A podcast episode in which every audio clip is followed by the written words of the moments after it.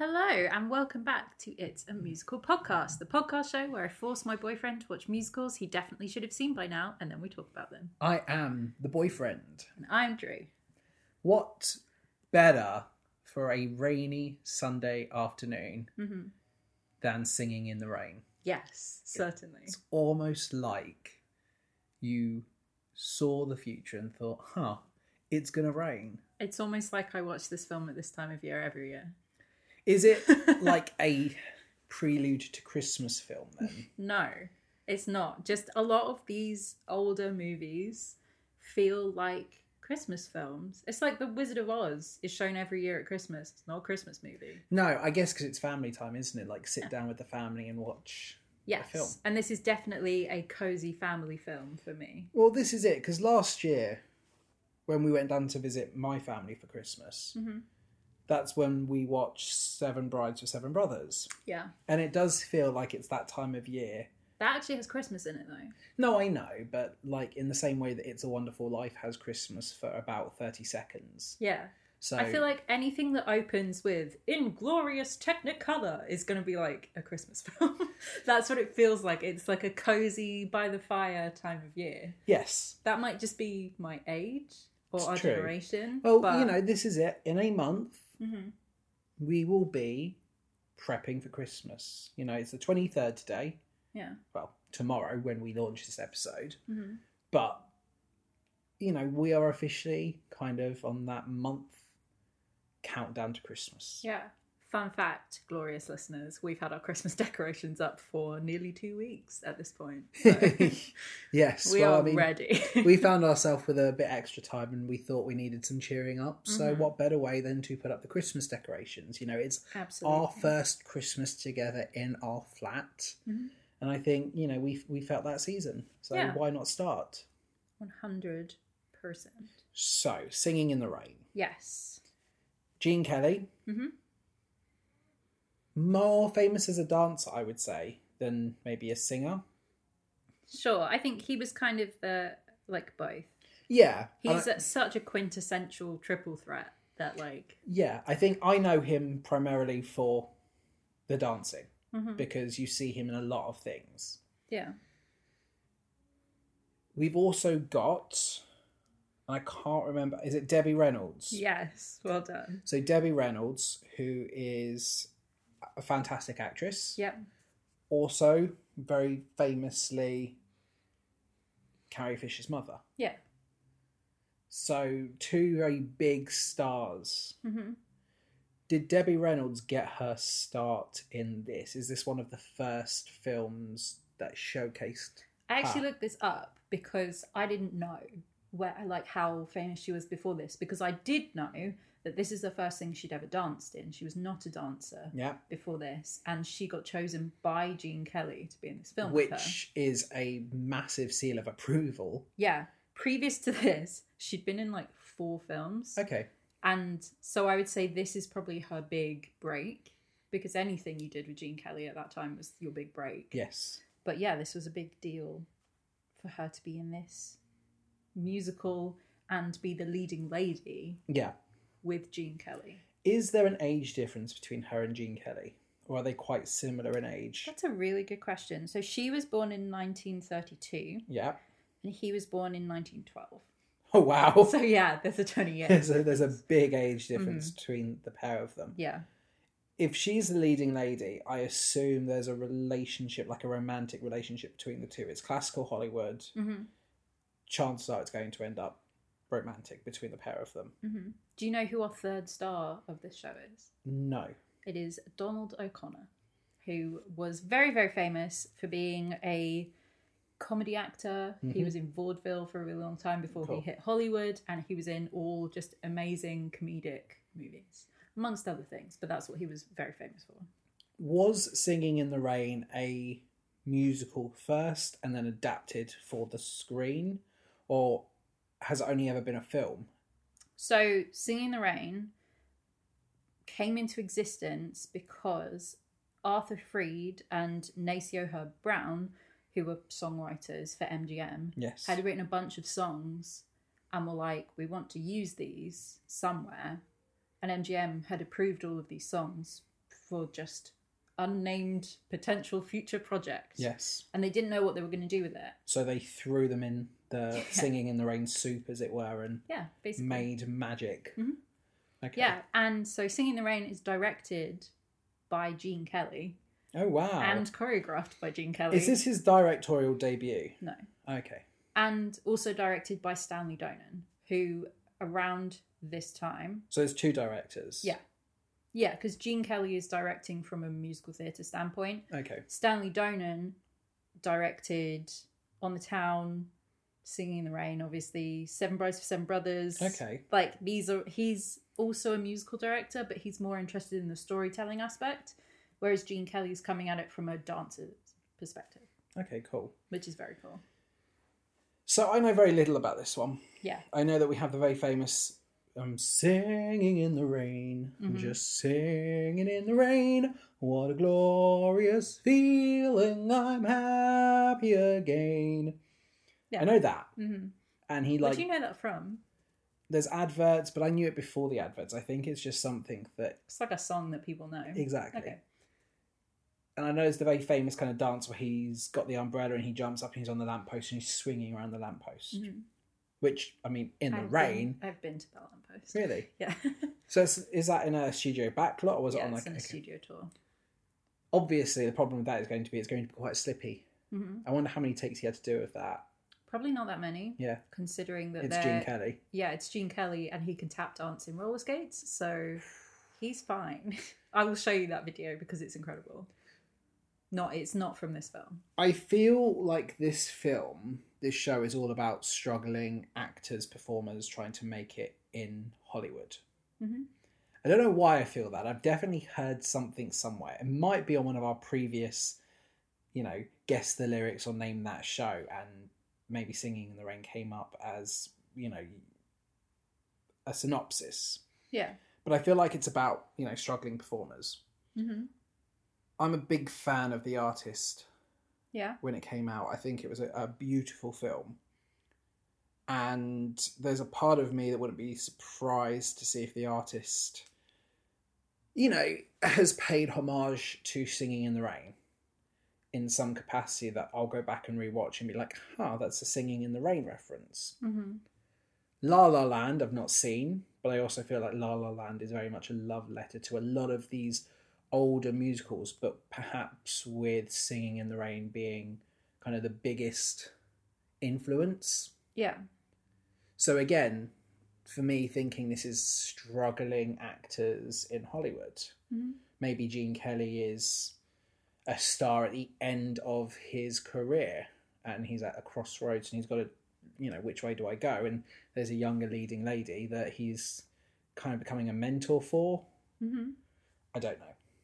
Perhaps there's like real life parallels as well for Gene Kelly. I don't know where he's at with his career at this point in time. Like, I don't know if this is, you know, at the very tip top peak of his career, or if this is, you know, on the decline, or if this is still on his rise. Yeah. So this movie is set between the twenties and the thirties. Yes. So it revolves around something really huge that was happening in Hollywood at that time. The studio system. Yeah, but not specifically that. It's Okay. more to do with how audiences were seeing.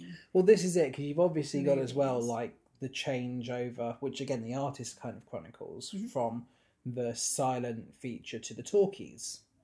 Exactly. so this is him struggling well, maybe he was a great performer but Mhm. now he's not got a voice for it so Yeah. you know he's got to he's got to evolve with it Well, and this is one of the things as well is that a lot of the songs that are in this musical, Yeah. because they were written out of sequence and not anything to do with this musical, they were written pre talkies. yeah And so that kind of plays into the way that they're performed in this film. Okay, cool. And it ties in a lot to the plot. But specifically, when they wrote these songs, they were trying to find a way to keep musicals popular with audiences, Yeah. especially as they went into the talkie era, because you didn't have a dude sat at the piano at the front of the cinema anymore. Or if you did, you probably weren't seeing a musical no because they needed a way to perform these. yes So it's figuring out how we do that. so it, it definitely shows then well, I say definitely. In my mind, that just kind of cements that this is the story of, you know, the once most famous man in Hollywood who's now struggling to survive in the new climate. Hmm. And, you know, I don't think it's going to end depressing. Yeah.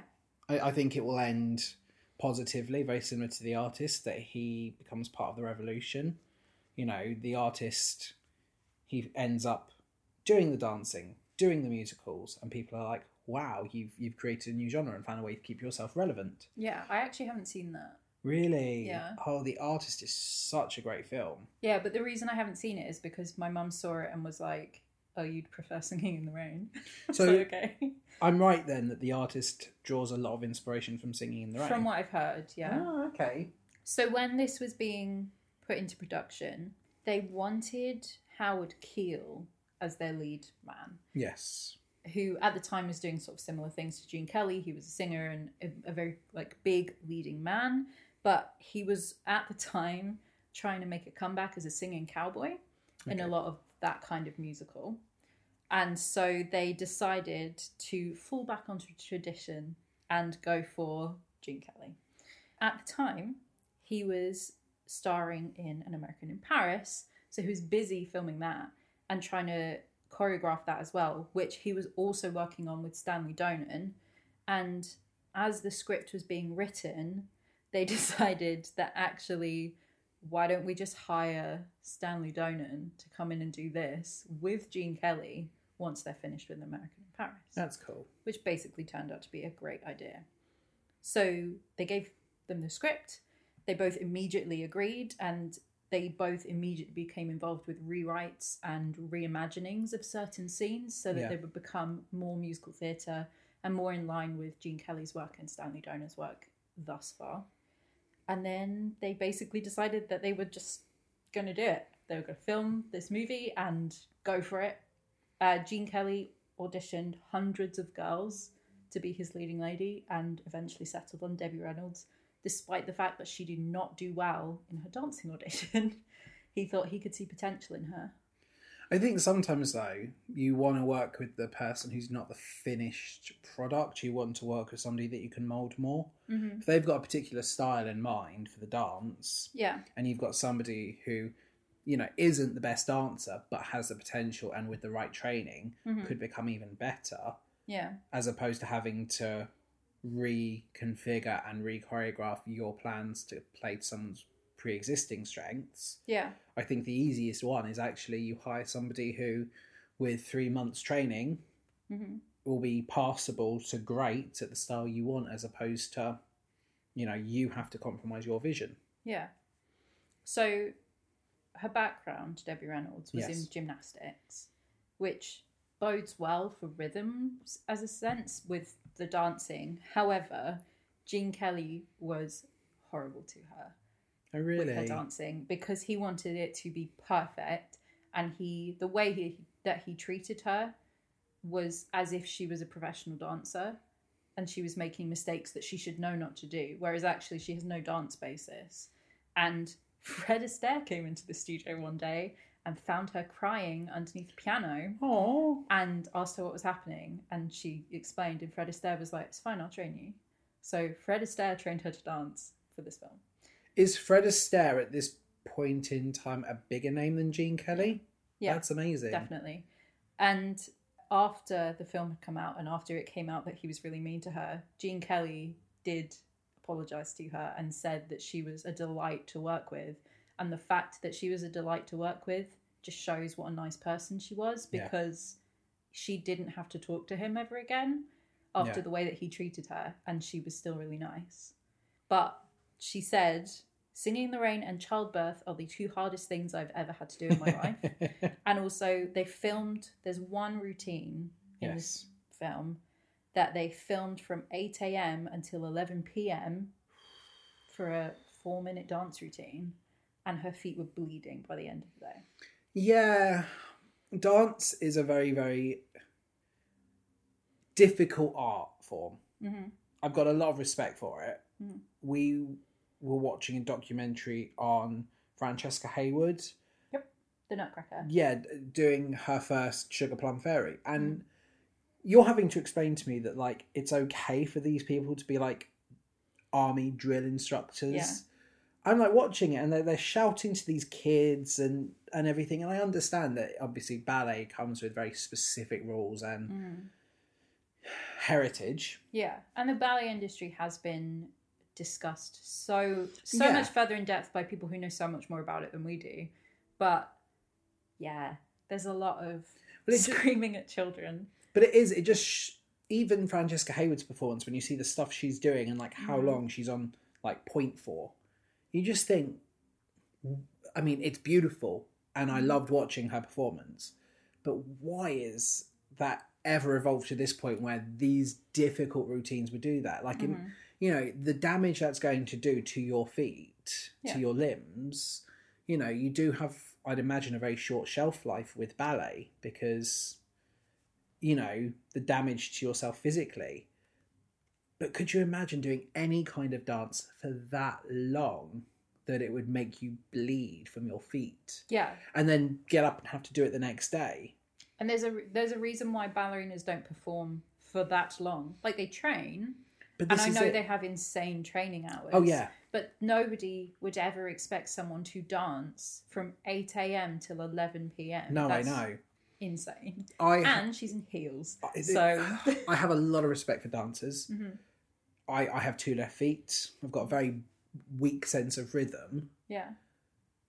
I'm not saying yeah because I, I agree that No, your dancing's but bad. I don't it- think I've ever seen you dance. It's it's it, it must be so challenging anyway, Mhm. without then having to keep redoing it when you are in a lot of pain. yeah. And obviously sometimes like when we saw Francesca Hayward's performance, like, wow, beautiful. Yeah. And, I'm they- sure I'll say the same about Debbie Reynolds, like, wow. Is it worth it though, for the amount of damage you could do to yourself? Well, so Donald O'Connor Yeah. actually ended up in hospital after one of the scenes that he did. Jeez. I imagine when we watch it, you will be able to tell which of his dance numbers Yeah. I'm talking about. But he smokes four packs of cigarettes a day. And because of how energetic Yeah. the dances were, he ended up in hospital because of his lungs. The dance scene where Debbie Reynolds' feet were bleeding because they Yeah. recorded all day has all three of them in it Wow. which only makes that dance harder to film because if one of them makes one tiny mistake, you have to they restart. look out of sequence and you have to start over. Yeah, this is the thing. The amount of work that people do for their art Mm-hmm. is is both amazing but also ridiculous sometimes. Yeah, But you know, who am I to judge? Like I'm I'm a perfectionist when I do things. Like I will do it that way, Mhm. and it, it's just incredible. Yeah. So I'm very very intrigued to see what the dancing's like. I feel like this is one where the dancing has been far more of a vocal part than it has been the singing. yeah, So this started then as an MGM project for kind of these miscellaneous songs. Mhm. So it's kind of like a jukebox musical, but not. You've got these Yeah. random songs that you're now trying to fit Mhm. a plot to. there's a couple of songs that started out in different places within Yeah. the film and then got reshuffled and songs that were in the film originally and then got taken out and then got pa- put back in somewhere else Okay. and which is so interesting Yeah. to research about and like because I've seen this a billion times. So it's almost like a Frankenstein's musical then. Yeah, kind of. The stage show though. That's what I was going to ask. Has there been a stage show? Yes, and so I have seen the stage show when it came here. Yeah. it's amazing. They have a well, like you're aware of the singing in the rain song. It's raining. He's dancing. There's water. The stage for the stage show has a set-in like drain I would hope so. into the stage, and they just pour water onto the stage while these dancers dance. And the first four rows is the splash zone because Cool. they kick water at you during the show. It's amazing. I don't think Singing in the Rain as a song is going to be that late into the show. I feel like it's going to be very, very early, primarily for that reason as well. But I Yeah. feel like it's one of those very early set pieces, Mhm. and it will probably end with like the number that you were just telling me the four that the the eight a.m. to eleven p.m. like that will be towards Mm-hmm. the end. That might be the final set piece. It's the big show-stopping number. The Yeah. show-stopping number. does the stage show differ in length to the film? Is the stage show a lot longer? Is it about the same length? About the same. Okay. So it's going to be quite a long film we're watching then today. Mm-hmm. Cool. You're gonna like it. I'm I'm sure I will. I you know, we've we I was thinking about this the other day that I don't think we've actually done an older musical for quite a while. Yeah, I've stayed very modern recently. We have been like if you look back to the previous shows we've we've covered over Mm-hmm. the, the past few weeks, you know, you've done Guy Didn't Like Musicals, Sister Act, Stage Fright, Last Five Years, Jekyll and Hyde, Sister Act, Fame, Burlesque, Freaky Friday, Shrek, 2014 Annie, Legally Blonde, Chicago. But do you know 19 why I go with modern ones? Because you think I'm going to like them more. Yeah, generally you haven't liked the. but older my point musicals being before. is that all of these ones, like the the Carousel, was perhaps the oldest show we've done, and that was 10th of August, right? So it's September, October, three months. All of these other shows feel like they're a lot newer, yeah, even though we're doing maybe modernized versions of them. They still feel a lot newer. Mhm. So it's it's it's been a long time since we went back and watched something old yeah. and we watch something old in its original format, hmm which I'm quite excited for. I Yeah. have to say, like, had we done Singing in the Rain maybe closer to the start of this show, like back in May, maybe I wouldn't be as excited. Yeah, But I feel, especially knowing that, you know, the next month or so is also going to be quite newer shows, I'm Yeah, quite it excited is. to have something classic. hmm And I'm glad that we're watching the Gene Kelly, Debbie Reynolds version. yeah. Good. I like it. Good. So I think it's time that we head to Hollywood. I've got my tap shoes on. Mm-hmm. I hope it's tap shoes. I hope I, I shouldn't have bought ballet pumps. you should definitely have tap shoes. Okay, good. So I've got the right footwear. Yep, I've got a smile. of course. Hopefully, this show will make me laugh. Yep. Have you got any additional points you want to say before Is we that watch actually this? you? Actually know that song? Make 'em laugh, make 'em laugh. How I've do you been know that singing that, song? all day. But how do you know that song? It's in Family Guy. Of course, it's in Quagmire Family sings Guy. it. Of course, it's. In... Oh no, he just does the same routine. Yeah. Okay. Well, that's the one I was talking about that Donald O'Connor gets injured during. Ah, okay, I can see that. Okay. That's why he's this big comedian. Yeah. Well, so this is the thing. A lot of the songs I am kind of expecting you to know, mostly because they've all been used as adverts in Yes. this country. And they've all shown up in Family Guy or Glee at some point. So Cool. Yeah. you're going to recognize a lot of them. Yeah. well, I have a wonderful feeling. Do you? Yeah. Mm-hmm. Hopefully, when we come back, I will be happy again. Mm-hmm. It's off to uh, singing some rain. Yes. And We will talk to you when we return very, very shortly.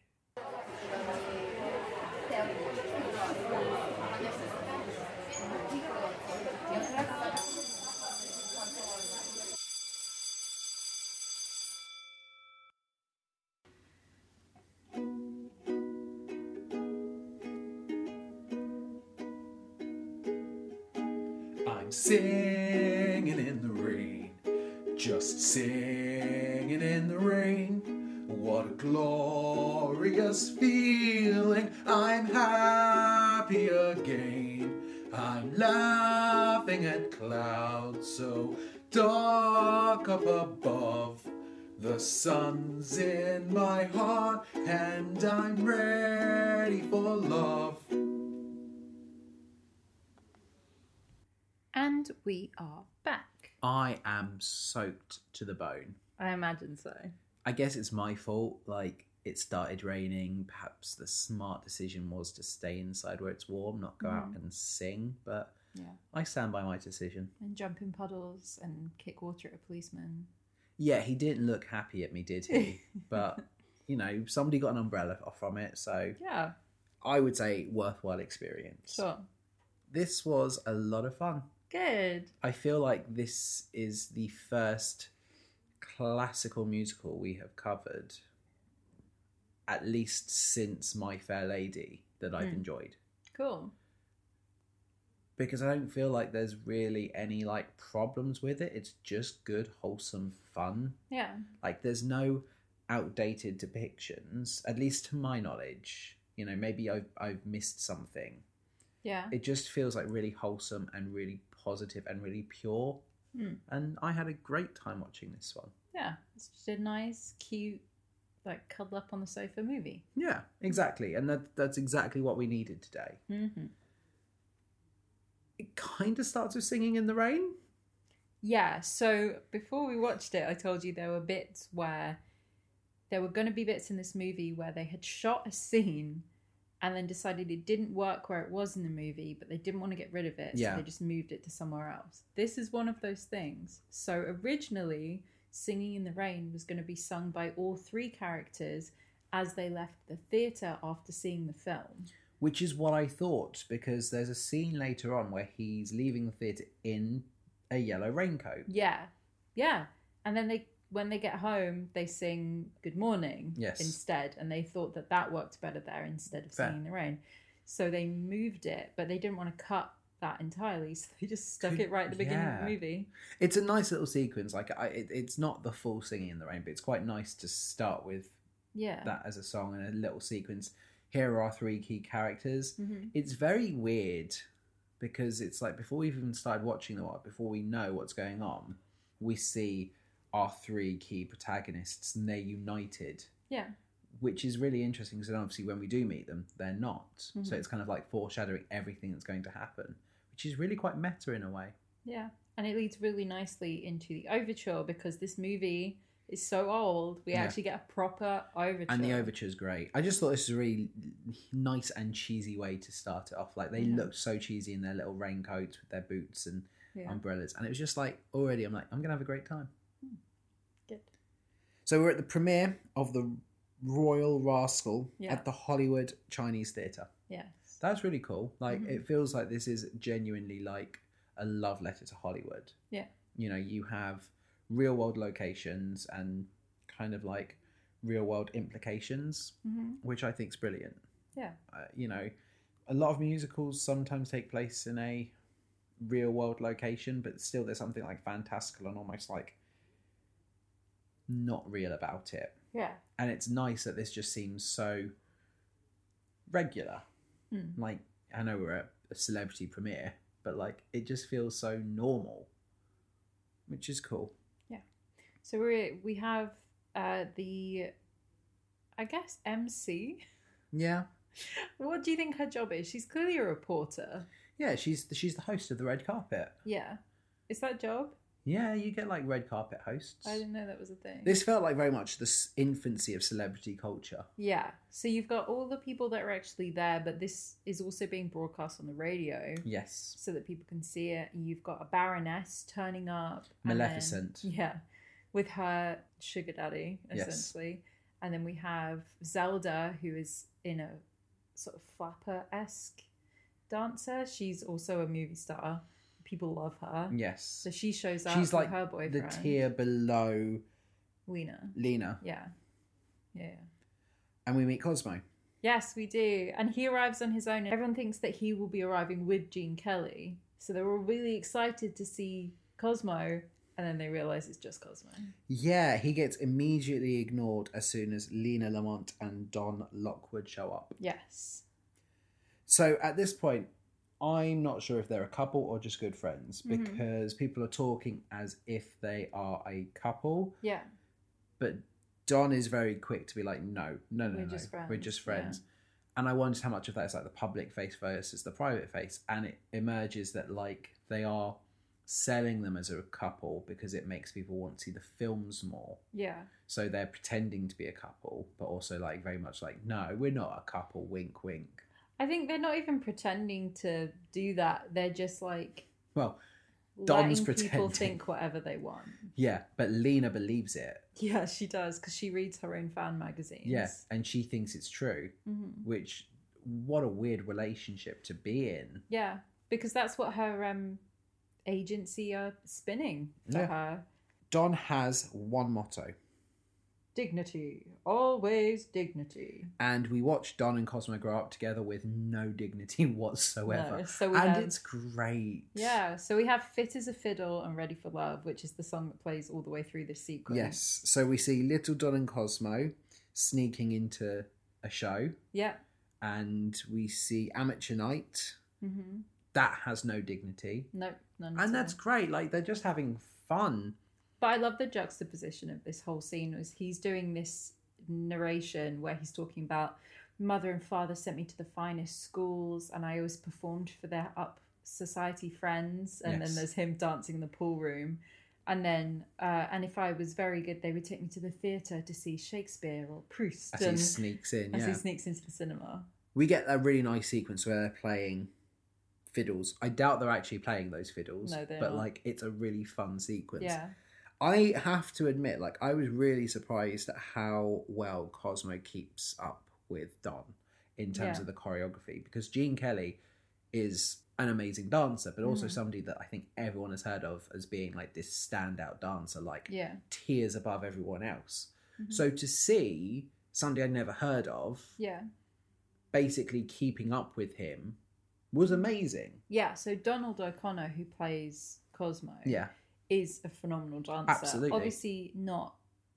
Although I I think they're very well paired in Yes. this film.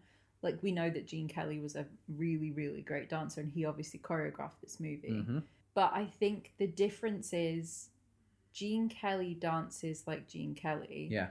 Donald O'Connor dances in character, Yes. and he's dancing the way that Cosmo would dance, which is kind of the comedy sidekick Yes. character. But when they're paired together and they're dancing together, it doesn't look like one is better than the other. yeah. You you're not looking at and thinking that Cosmo is miles behind hmm Don. Yeah. And I think that's amazing. I don't know what Gene Kelly's history is. Yeah. I don't know if he's somebody who is more problematic than I'm aware of. Mm. But I have to say, like, he's choreographing this. Mm. He would have every right to make himself be miles above everyone else. Yeah. And he doesn't do that. He actually is like boosting everyone else. And it makes the film seem so much better as a result. Like, Yeah. I quite like seeing that and thinking, like, huh, they look like equals. I think that's Hmm. really awesome. Do you find when you watch musicals that you often notice who the stronger dancer is? Yes. Do you think? Yeah. Especially when there's like a big dance number Yeah. and your eye is drawn to like I it's my favorite thing The Greatest Showman. and I'm not a huge fan of that movie, but in the dance scene for This Is Me, Yeah. where they're all dancing together, all of the circus folks. Acts. Yeah. They're all dancing together, and there's one woman in the background who is just so good, and she's like miles beyond everyone else. But her dancing and her theatricality are just fantastic, and she's right next to Zendaya. And I was just like, why would you put her there? Yeah. She's such a good dancer. But that's what I think is. I think the, the movie would have looked bad had it been like Cosmo was visibly steps behind. Mm. I'm not disputing that Gene Kelly is perhaps a better dancer than what he shows there, but the fact that he's they're choreographed, very well paired. yeah, like he's choreographed his moves, maybe toned it down than what he would have done on a solo performance to make Mm. both of them look good. And I think that's an amazing thing in what could be quite a cutthroat industry sometimes. yeah, I really liked it. I thought it was a really nice moment. The the double jazz square was good. Yeah, so that's what we've called it. I don't know what the actual name for this dance move would be, but they both do a sort of tuck kick as they Yeah. go round in a square together. So I called it a double jazz square. I Yeah, don't I know thought it what was it would awesome. actually be. That move is great because Yeah. they're both just moving on the like on the same axis and it looks amazing. Yeah, so we follow them through their vaudeville careers and we see that they are musicians on a silent feature. Mm-hmm. And the actor Bert gets knocked out during this big like set piece. Mm-hmm. So they're like, oh, we'll have to wait. And Don, being like opportunist, Mm. says, well, I can do that Yeah. easily. Does it, and that's his career. He becomes stuntman extraordinaire. Basically, because Bert was supposed to get punched and go backwards over a bar. But he and fell take and out hit a his load of head, I things. think. Yeah, he knocks himself unconscious Yeah. on the bar with, when the guy hits him, which Yeah. is which was a danger for stuntmen at the time No, because at the absolutely. time you just did those stunts. Yeah. It wasn't here's the wire you're attached to. Yeah. So we get like a mini montage of three or four stunts that Don does, and then he meets Lena, and she doesn't give him the time of day Nope. until the producer says we're going to put Yes. you in movies, and suddenly she's interested, and he walks away. He's like, "I've made my decision about you, and I don't care for you," Yeah. and that's great because I feel like that character's integrity stays the same. Like he will work with her as long as it's mutually beneficial, Mhm. but he doesn't have to like her. This whole sequence really made me like Don Yeah. as a character. I think you have a danger because he is this superstar actor at this point in Mhm. time at possibly making him arrogant, egomaniacal, and Yeah. unlikable. if you'd have had him really like that Lena was now into him, Yeah. he would have been a much more unlikable character. Yeah. But as soon as he realizes how shallow she is, he's just like, okay. Yeah, but throughout this whole sequence, he seems likable. It's not like he's manipulated and played a Game of Thrones with this. Like he Mhm. has just taken chances and and and made the most of opportunities. Yeah. He's clearly stayed true to his best friend. Mhm. the fact that his voiceover is a juxtaposition doesn't make me like him any less. It's almost like he's having this big joke to the reporters that Yeah. later him and Cosmo will laugh about. and Be like, "Pff, we were never dignified. Yeah, and you can see every time it flashes back to actual Don standing there talking, Cosmo's just stood there like, oh my god. Yeah, it just feels like they don't take themselves seriously. And I do I like wonder that. with this how much of it is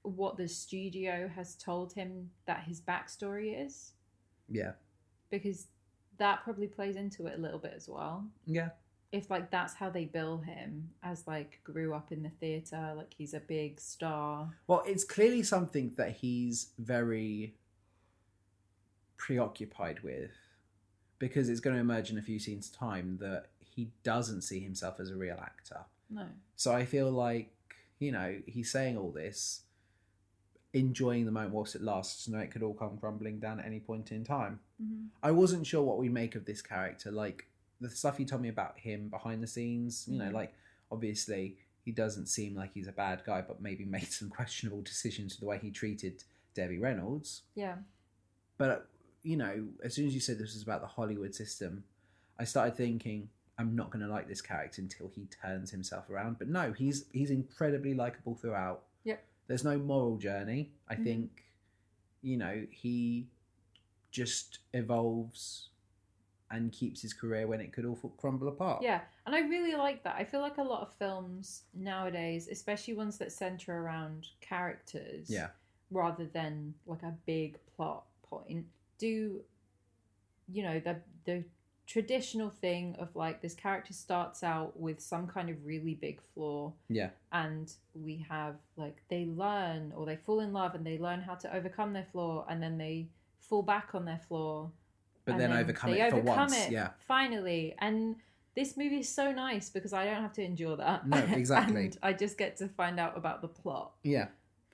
Their silent movie interlude is great. Like I really loved watching that the film that they've done. yeah They must have had so much they must have had so much fun and it makes me really want to re it really makes me want to rewatch the artist Mhm. because i just want to watch like a silent film again like Yeah. watching it it was just so much fun to like watch like a simpler like cinema experience Oh, we get my favorite line in this entire movie, Yeah. which is the two girls that are in the audience watching this film. One of them says, "She's so refined.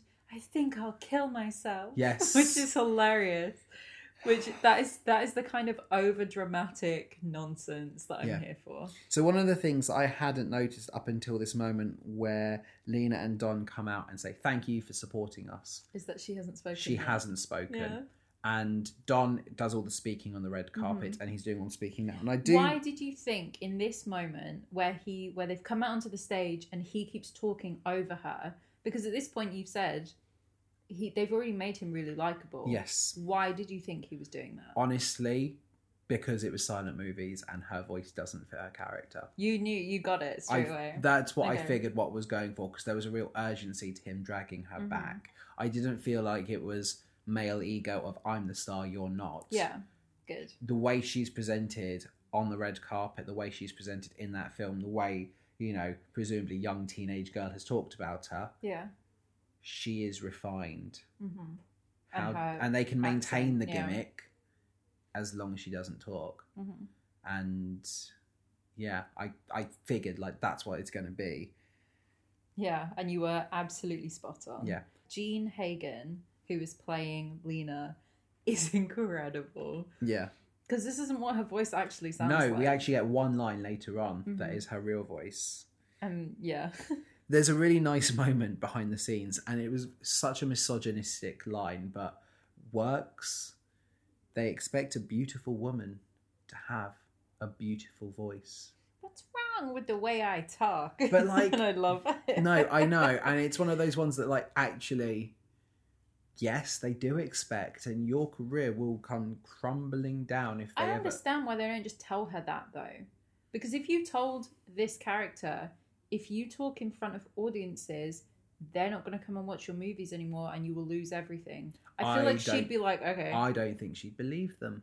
no, okay I think- that's fair enough. She I reads think her she, fan yeah, magazines. I too think much. she'd view it as a sabotage attempt against her to highlight a younger actress. Yeah, fair enough. I I feel like she's a sort of character that believes her own hype. Like she has got like a team of people behind the scenes being like, oh yeah, you are fantastic. Mm, There is no movie industry without you.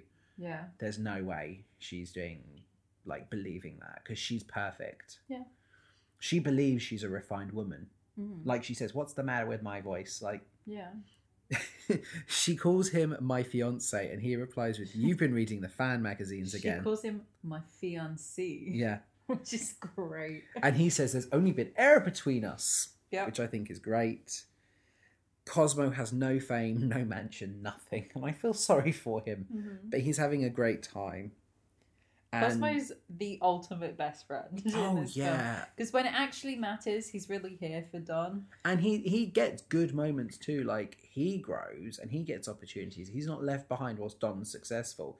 he does experience success thanks to this journey, which is nice. It's not like we end with Don being like superstar extraordinaire and Cosmo like literally being where we meet him. Like every Yeah. character gets something out of this. Yeah, and you we get a lot of because like in this film, because obviously it's set in Hollywood and the making of films in Hollywood, they could have made Mr. Simpson a really horrible person. No, but again, he's quite nice. He's really nice. He's really nice to Cosmo. He is, and I th- yeah, I, I like. I think he just this character. appreciates their loyalty. The only character in this I don't like is the character I'm not supposed to like, Mhm. and that's Lena. They do a really good job of that. Yeah, and you know, I feel like And that's really weirdly, successful. Zelda. Zelda, yes. I have like a, th- a- a weird thing with her where I'm kind of like I didn't get enough of this character to understand why she's like this. yes, I can. Yeah, we'll talk about Zelda as, as like key Yeah, as moments we crop carry- up because there's carry not much about Zelda. They're outside. They get in the car, and it breaks down. And Don obviously gets mobbed, Immediately, and he Cosmo, shouts, please call me a cab. "You're a cab!" okay. You're a cab. Amazing. He makes a stuntman's escape. You can tell that's where he got his Yeah. start in Hollywood. yeah, only a former stuntman would climb up on top of a trolley Yeah. to escape and then jump off of it into a He car. jumps into Debbie Reynolds' car and she understandably panics. A scene that has not aged well. the police dismiss her concerns because it's Don Lockwood. Basically, it is funny. it's the one scene that I that I was like, oh, this is kind of dodgy. yeah, like Don could get if he was a nasty person, he could get away with anything. And luckily, actually, he has a good moral compass. Yeah. I love that her immediate reaction to this man dropping into her car is that she assumes first of all she keeps driving. Yeah. And and she well, she drives assumes until that she can he's- safely stop. Yeah. She assumes that he's a like some kind of serial killer. he like she says, Oh, I've seen your picture on the wanted posters. I love it. Yeah. What I love though is she actually does know who he is. Like Mhm. she's just, I guess, shocked in the moment. He's very smooth, and we get a Shania Twain reference. So you're a movie star. That don't impress me much. Ew, I was trying to figure out where you were going with that and I didn't get it. I like that song though. I mean, it, it's true. hmm She ain't impressed with movie boy Don Lock- Lockwood. He needs to speak better words like Shakespeare or Ibsen because stage actors are better than Mhm. movie actors. And I really like the feud between the different mediums here because Mhm. they're doing the same job. I don't know what is harder. I think both have pros and cons. Like, yes. I just love that his immediate reaction is like, "Oh well, what are you in right now?" yeah. And she's and like, she's like, uh. yeah. I mean, this is it. Obviously, film actors, you got to repeat the same thing again and again till it's right, hmm which is so tedious and boring. But stage actors, you have to get it right perfectly in front of a hopefully sold out crowd. "Yeah, there's no like retakes so i i actually think she's got a point i think you know i'm slightly edging towards the screen performers like having it a little bit easier than the the stage performers yeah, but i like that i like the the, the kind of jokey feud between them like Mhm. they're the same job but like actually mine is better Yeah. and he says i must tear myself from your side and he walks off yes, and you hear that rip yeah." as his clothes were stuck in the Mhm. coat and you, and you just get debbie reynolds Like a break in proper laughter. love, yeah, I wonder. I mean, obviously, she's a fantastic actress, so she can just do that. But you see moments like that, and you wonder if it was just completely unplanned. Mhm. And that's the joy of films when you watch something like that and you think, is that a genuine reaction or is that just a really good performance? You should believe it's real, and that looks so real to me, and I loved it. yeah. Immediate, great, great introduction to this character. hmm I love her. She's she's fantastic. She can hold her own. She's not intimidated by the big successful man. yeah, But Don starts to doubt his prowess. He's at this after party and he's shaken, but not stirred. yeah, There's a really tiny dancer man as well, like looking up at the, the girl he's dancing with. Mm. And that was just funny, like a good visual gag. It literally served no purpose then to just be like a 30 second laugh, and it made me laugh. yeah. All I do, Drew, is dream of you. All I do the whole night through is dream of you. I like that song. Yeah, it's a really nice little sequence. I really love that Debbie Reynolds is having to sweep like streamers off her f- face. During the Yeah. song, yeah. How cool is it that like they are throwing streamers? yeah, and I never realised that before Yeah. we watched it this time that what they're giving out when all the girls come out and, and ha- are handing stuff out of their weird little pockets, they're handing out streamers for the audience to throw at them, which is Yeah. really cool because they're the floor show for this party. yeah.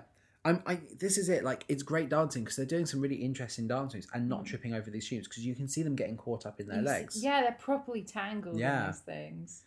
They do show a film. It's the first ever talkie, and Mhm. everyone's like, "Well, he's just behind the Come screen." out from behind that screen, And he's Mr. like- Simpson. I'm right here. Oh.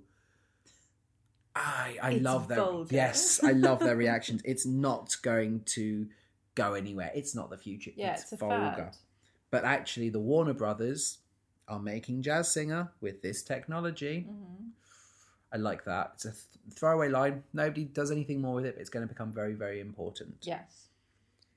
And we have another excellent line where Don is now talking to Kathy Yeah. because he's kind of still making fun of her. Oh yeah, And he's like, Well, now I know where you live. And he gestures to the cake that I she popped out love that of. she popped out of That's the cake. hilarious. Yeah, Of course, it's her that pops out of the of cake. course and it's just it's so funny after she's taken like this moral high ground and she's Yeah. like oh Here's my question She knows that she's been hired to dance at the house party of the guy who runs Monumental Pictures, which is the studio that he's yes booked with the same night as their films just premiered, which she later admits to being quite into their oh movies. yeah no i think full stop like she's there to hopefully like meet people and maybe people notice her talent be like you Yeah. you know No, I just feel like once he'd gotten out of her car, she should have been like, he's going to be at this party. well no because they drop him at his place and then he comes back No, she drops him at a clothes shop. She drops him Oh, at is a that what it tailor's, was? yeah, I- so he can get a new jacket. fair i mean she clearly is into him like she's giving him all that but it's like she's just it's the bravado Mm. she likes his eyes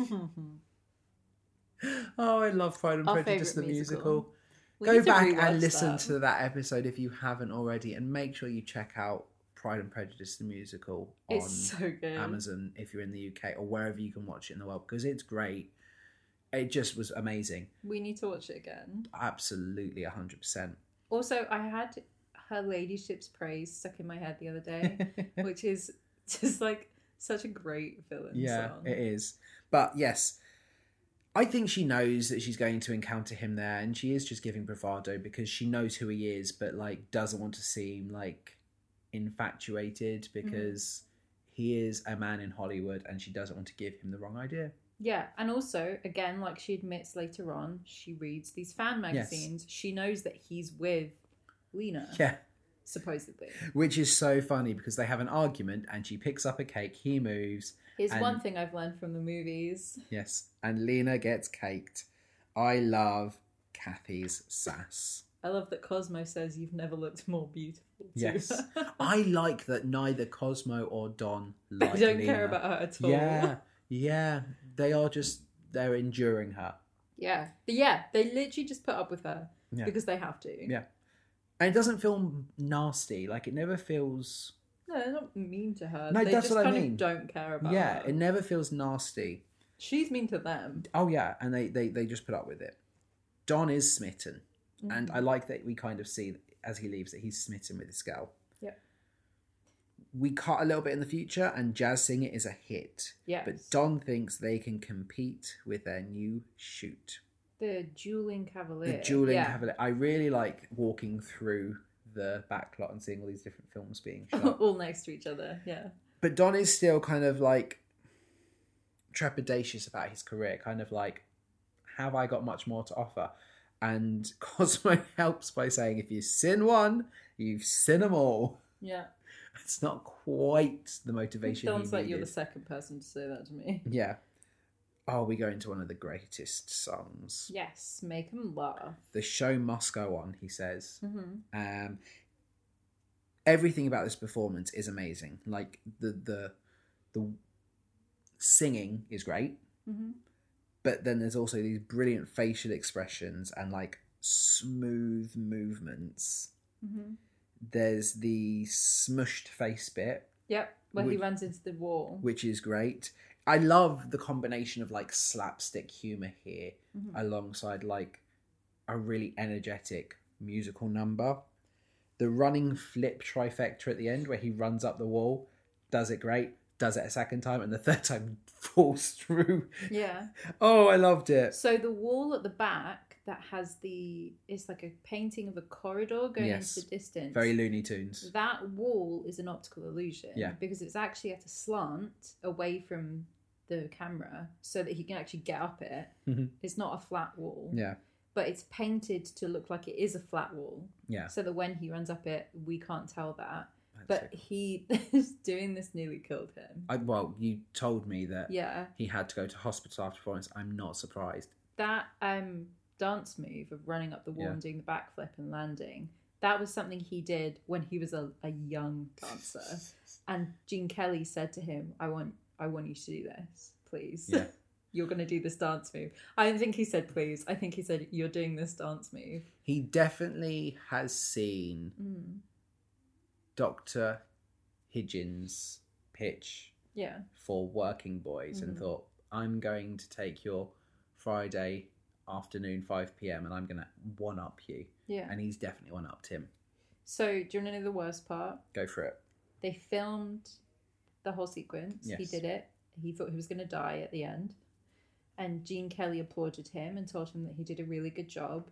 And he said, Do you think you could do that number again? and Donald O'Connor was like, Yeah, yeah, sure, anytime. Like, okay, shut up. And Gene Kelly was like, Well, you're going to have to do it again tomorrow because the aperture was wrong on the camera and we fogged the camera. oh no. And he did it again the next day Oh, and it's his so feet good. were blue because they Yeah. bruised so much. The dancing throughout this, I I don't know off the top of my head if we have seen another musical that has such impressive dancing on this show. We're gonna watch cats. It'll be fine. I know, but like I'm just trying to think back through every show we've kind of covered. Like Newsies was great. Newsies has phenomenal dance. It does have phenomenal choreography, but at the same time it's not It's not like individual. It's not like choreography. every single bit of choreography is so extravagant Mm. and elaborate. Mhm. I just feel like this is one where every single dance number, bar one, I was captivated. Is your one gonna be you were meant for me? No. Oh, okay. So Lena thinks old fashioned clothes are for dopes. Hmm. She's not feeling this new attire. And this film is going to be a flop. Like everything about it, you're watching it, like it's not going to work, especially with the context of the jazz singer being successful. Yeah. We learn that Lena got Kathy fired, boo her, because of the cake incident. Mm-hmm. But we also have like a really good hands on director. Mr. Simpson has said we're going to put this shoot on hold. Yeah. We are going to make it a talkie. Mm-hmm. Now, I love the bit where we come back a few weeks later. They have a recording studio, and the director has to go in, out, in, out, in, out. He's like, here's the mic. It's in the plant. Mm-hmm. Talking to the mic. Yeah. And you've got this brilliant bit where she's swaying her head back and forth. Yeah. And when she's passing the mic, you can hear it. But when she's facing away from the mic, you can't hear it it's going in and out. the really snide conversations they had, like when it was not a talkie, were brilliant. Like, Yeah. because they're just recording and they're like, You are evil and I hate you and I will never ever put you on my Christmas card list. Yep. When they filmed the dance sequences with Debbie Reynolds, any of her dance sequences, she was mic'd so that they could pick up her voice Yeah. and her singing. And in the same way that it does in this scene, the microphone that they used on her was picking up her heartbeat, so they just had to dub all of her singing anyway, Yeah. which I think is hilarious. It- considering that's a plot point of this film, Yeah. how can that happen in production? No, I know. It's so funny. I just love, so obviously, we, we make the decision this is going to be a talkie. Mm-hmm. Cosmo's going to get a promotion because we need music. Yes. Great, good for him. But after they say this is going to be a talkie, they realise they're in trouble because Lena can't talk. And I love Yes. that. I love that she says, "Well, of course we talk, don't everybody?" Yeah. and they're all like, "Oh god, We we get two kind of meh songs. boo." I don't know. Holiday today. Kind of the weird vibe of it hurt my eyes.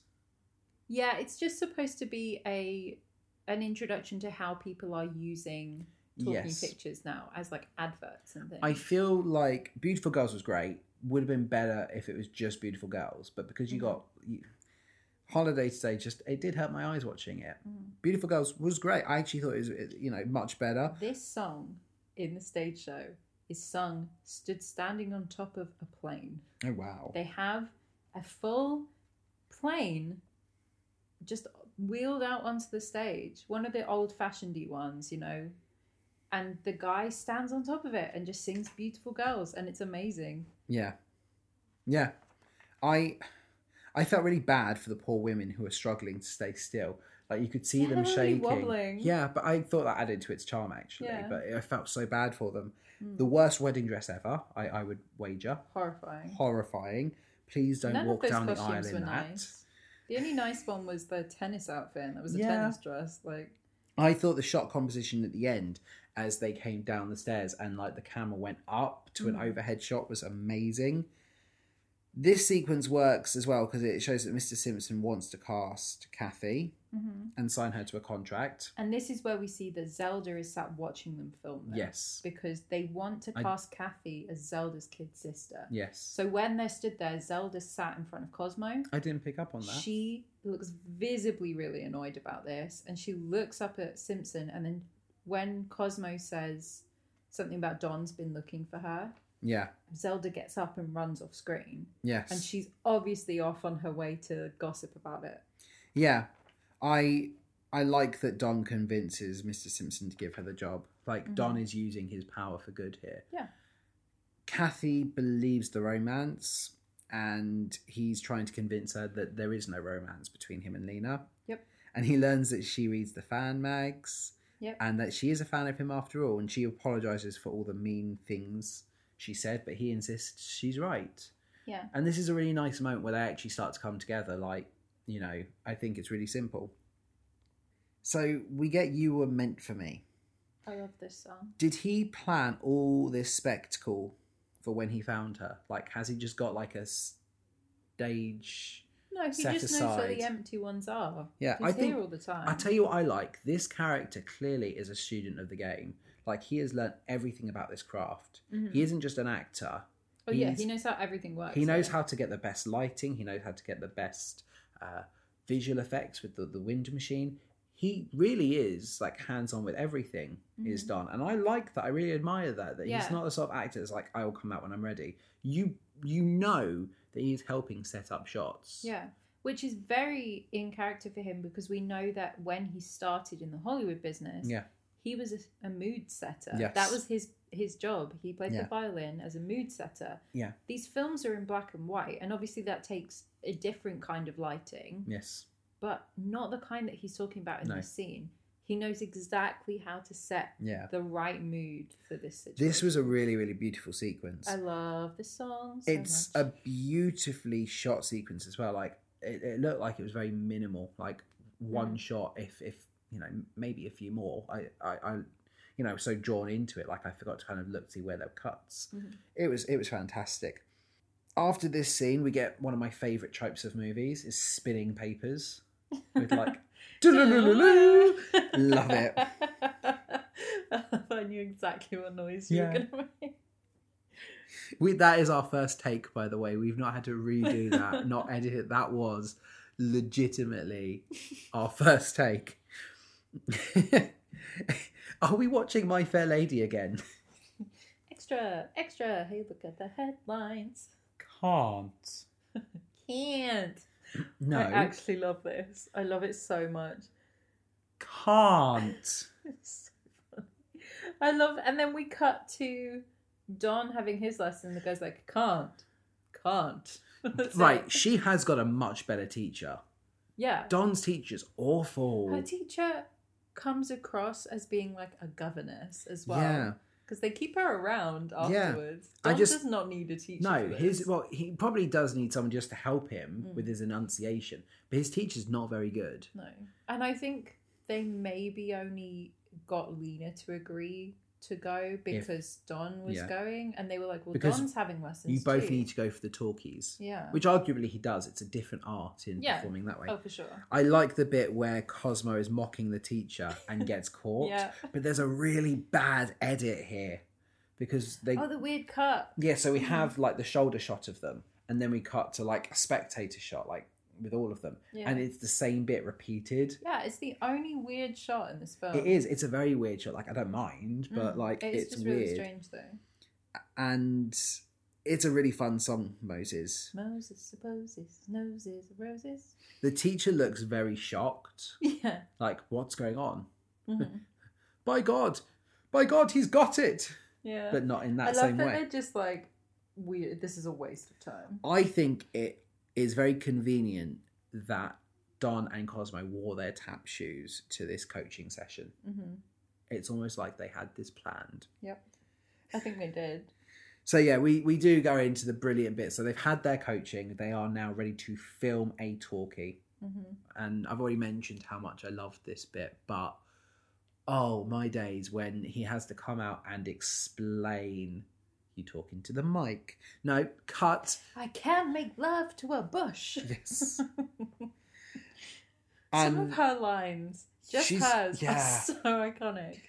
she just is really struggling with this concept, but the way she does it is brilliant. It's like it's just she is a dinosaur. hmm Like she's stuck behind and she isn't going to move forward past this era. No. in the same way that Don is because she isn't adaptable.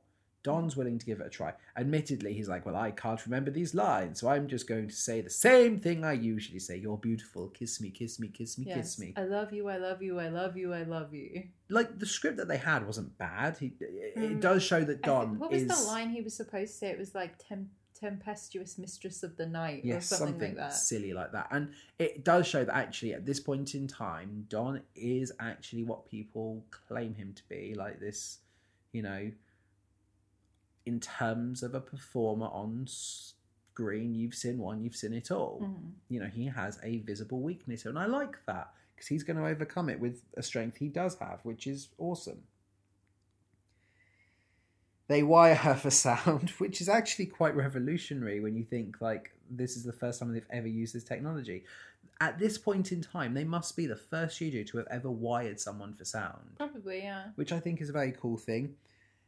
But they get her heartbeat. You just hear Yeah. the bob boom bob boom, which you said to me actually happened as well. Yeah. I love the Yeah, because they're director kind character. of mics that they're using. They're not going to silence any No. background noise. They're not like sp- that specific Yeah. yet. I just love watching the director character. I don't think we ever see him again No, after this bit, but we he's just don't. so much fun in the scenes he has, like getting so frustrated. It's the same guy from the beginning, though. Yeah. You know when Don becomes a stuntman. Yeah, that it's the same guy. director Yeah. because he's been working on all these features with Monumental, which is Mhm. amazing.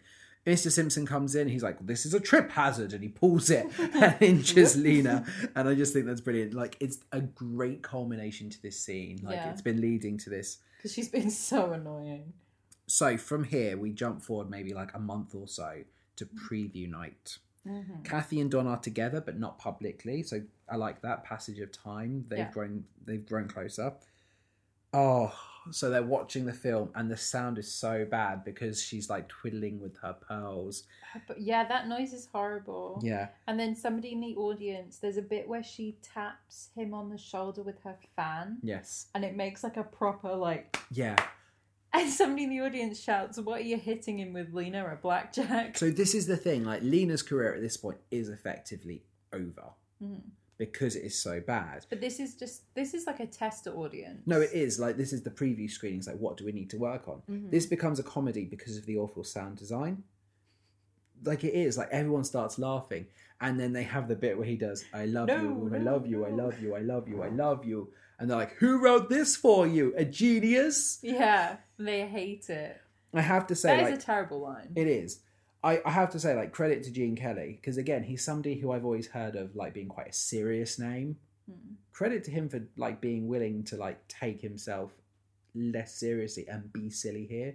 Like Sure. if he's at the peak of his career as well, you know, I don't know much about the guy, but I Mhm. was expecting a serious performance. I wasn't expecting this kind of silly, you know, get stuck in their approach to it. Yeah, I think obviously because you only hear about Gene Kelly in terms of like his great achievements Yes. and things. That is what you would expect, but because he is a musical theatre person, No, I know. like, I know you haven't seen it, but Xanadu is just the weirdest thing in the whole world, Yeah. and he's he's in that, and it's just so strange. yeah. like I don't really think he takes anything too No, seriously. but it's not what I expected of him, and I'm, I actually really liked it. Like I Mhm. was kind of thinking we get something quite like dull at times, and it wasn't. And he was never dull, so yeah. you know, For I sure. uh, my impression of him was wrong, but not because I'd heard anything bad, just because I expected him to be like almost the elite. Yeah. So Mr. Simpson Well- sends the director up to the sound box Yes. to get the sound fixed because he says there's something wrong with it. And the They can sound tell. gets unsynced. Yes. And it's brilliant. Oh, it's just such a funny How bit. often have you heard me and my mum do this? Yeah. Because we did it. We reference this scene all the time. And I never got it. No. We have the no, no, no. Yes, yes, yes. No, But obviously, no, the way no. this works is it starts off working, but then as It should be Lena says no, saying no, no, the no, no, no looks like it's the gentleman on Yeah, screen the with her. villain character. and he's saying yes, yes, yes. It's Lena saying yes, yes, yes, and the audience there is in a Losing fit their of minds. laughter. Yeah.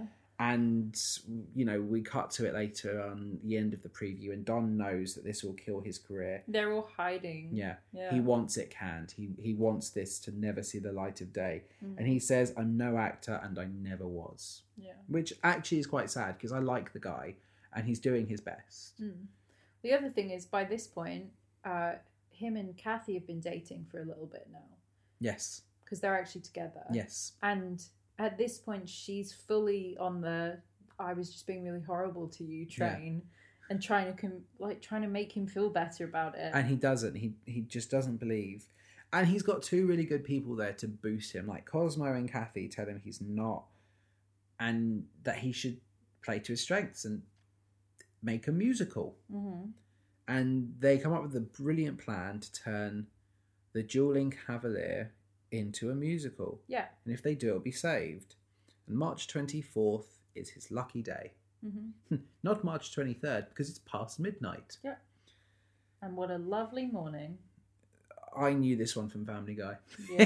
it's basically see beat for beat, isn't it? yeah, yeah. I knew this one Like from it's Family Guy. shorter, I assume, in Family Guy. It is uh, literally like half, not even that, like maybe a, a fifth or sixth of this Mhm. song. Because we get like one of the choruses as Joe shouts at Quagmire, and then like Stewie comes in, oh, to be in Louisiana in the morning, in the morning. Oh, And and that's they've it. stopped. Yeah. Yeah. Uh, I think this is great. Mm-hmm. There are very minimal shots here, and you can see why this was so demanding on those Yeah. actors. Yeah. And one of after one of the takes, somebody had to carry Debbie Reynolds back to her trailer because she Yeah. burst a blood clot in her foot. Jeez. I would like to see Gene Kelly do this in heels. They do have lots of energy for like midnight. Yeah. I wonder what how much coffee they've been drinking. Sometimes you're just that upset about your movie being terrible that you, you still are have awake. to drink the coffee. I just thought this was a great set piece. I, I loved it. Mhm. It was brilliant. And again, Debbie Reynolds not being a dancer, Yeah. or at least not having the same dance background, Mhm. you wouldn't know it. Yeah. They've done a really good job at choreographing this sequence so it doesn't make Gene Kelly and Don O'Connor Mhm. look better than Debbie Reynolds. Yeah. collectively they have worked together to create a really really beautiful sequence i don't know what it was like to work on it perhaps it didn't feel like that at times So, you know how we talked about how he treated Debbie Reynolds and how hard he, he made her work. yes So, Debbie Reynolds found out years later that um, Gene Kelly felt like because she was only 19 when they were filming this, that he couldn't shout at her. So he would tell her off and he would tell her she was doing it wrong and make her drill these dances over and over again, but he wouldn't shout at her. Um, and he would actually go and shout at Donald O'Connor instead when he Aw. wanted to shout at her because Donald O'Connor could take it yeah because he was an adult and he would just stand there and be like okay cool fine but donald o'connor has also said for the first couple of weeks of working on the movie he felt like he couldn't mess up otherwise gene kelly was going to tell him off so everyone was really scared of working on this however gene kelly used this movie to get out of his mgm contract because Really? he did not want to work for them anymore because they stopped him from being able to go and audition for other musicals yes because he was under contract Yeah. with them. He was desperate to be in Guys and Dolls Yeah. when they made the movie of it. He wanted to play the main character, and MGM told him that if he left, it would be a violation of contract and they would sue him. yeah So he was unmanageable during this movie, specifically so that they would let him leave. Like he Wow. made a complete nuisance of himself wow on purpose. Oh. at least with him going through that experience he didn't take it out on the 19 year old yeah, young the lady. child that Like, was there. yes he shouldn't have taken it out on don o'connor but at least yeah. at least he isn't doing it to debbie reynolds Mm. the Hollywood system of old is so interesting and you know having the exclusivity contract of you can only work with this picture Yeah. to the point of eventually they'll trade you like a Pokemon card for someone else when your appeal has started to go because i- back in the day you wouldn't be able to go to a Cineworld or an Odeon or a View to watch the same film. Yeah. Cineworld would only show Fox films and the Odeon would only show Sony films, and The View would only show Warner Brothers films. Sure. So your cinema eventually, as you know, people get bored of that star, will get less money. So they want to bring in another star, and they will trade you from Mhm. someone else. And it's so interesting, and they would, they really would have sued him. Yeah, they, they would have. 100%. Yeah. Well, so Debbie Reynolds did say later on that like they will work things out between them Yeah. when they were when she was an adult. But she said she learned a whole lot doing this film that Gene Kelly was a perf- perfectionist and a disciplinarian, but also the most exciting director she ever worked Yeah. for, and that he would get really angry at her and make her cry. But it was taking a lot of patience for him to work with somebody who'd literally never danced before. It is one of those interesting ones that, like, yeah. He knew what he wanted and he stuck to his vision. Would you rather have a director that was so passionate about the project that they will scream and shout Yeah. and expect the best of you? And yes, it's frustrating and yes, it's going to be emotionally draining, Mm-hmm. but you know you're creating something special than somebody who's so like placid and like you know that nothing it's not going to stand the test of time Yeah. like is it worth that experience to know that you are making something good i don't know Well, that's what why I told you about that he was trying to get out of his contract is because how much of it was him actually wanting this film to be brilliant, Mm. and how much of it was like, well, what what's the worst thing I could do today? i personally from what you've told me about him yeah, I I, don't- think he still wanted this film to be great. yeah i don't think he's willing to have his name attached to something that's not going to be good if he's doing a project even if it's not the project he wants Mhm. he is going to do it to the best of his ability because i think he's also smart enough to know that he his career is only as good as his last hit Mhm. And if he wants to do more musicals, then Singing in the Rain needs to be the best musical ever because everyone will want part of him. yeah, So I've seen the ending of this reference when they're all sat in the beanbag, like panting and laughing. I don't know where from, but I've seen that reference somewhere else. Love it. It's just really nice and really wholesome. And we realise we can't make it a musical. Lena, she can't sing, dance, or act. She's a reverse triple threat. yeah, but they get the brilliant idea. Cosmo gets the brilliant idea to dub Lena with Kathy. He gets Kathy to sing Good Morning hmm and he mimes it, and it's brilliant. yep. I Which this is the version of this song I sing the most often because I always end up singing "Watch My Mouth," which is great. I don't like that she thinks it's a wonderful idea. Don has more foresight than she does because he's like, no, I don't want you being reduced to this. You are a better actress yeah than she's this." not thinking about it in She's- full she's thinking that's how we solve it that that's right that's how you fix this And I like that this is a very legitimate worry of Don's Mhm. that's going to kind of guide the second act of this film. yeah I love the fact that Don's the one who's like speaking up, going, I can't ask you to do this for me. It's not Cosmo going, Well, we can't have Kathy do it, obviously. It's Don who's concerned by it. And I think that's really nice. yeah They say goodnight. Yep. And Kathy tells him to be careful hmm and we get the iconic i'm not understating it but the iconic singing in the rain yeah so they tried to film this scene at night yes um because it's a nighttime scene Mhm. and it didn't work Yeah.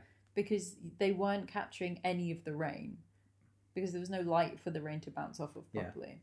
So instead of that, they had to put tarps over two city blocks to be able to actually film this over the front of Wow. houses and windows and things so that they could film it and have something to bounce their lights off of.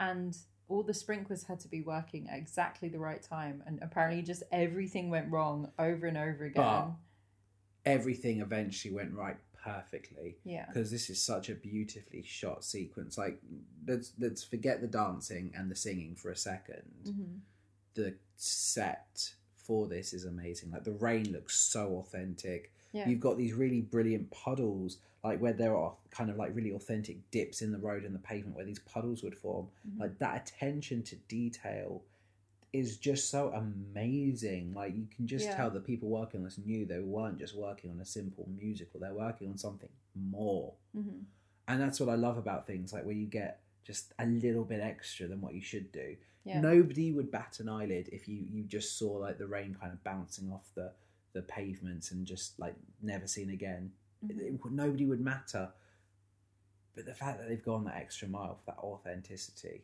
i Yeah. just love it Well, apparently, as well, the first time they tried to film this, they did it in sort of late afternoon. So a lot of the people who lived nearby had come home already and turned their s- water sprinklers on.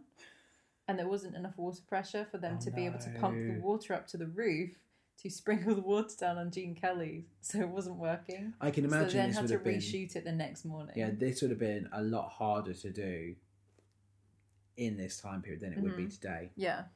Yeah, because today you would just like bring your own Yeah. water, whereas they were tapping into like Mm. local mains. which is hilarious.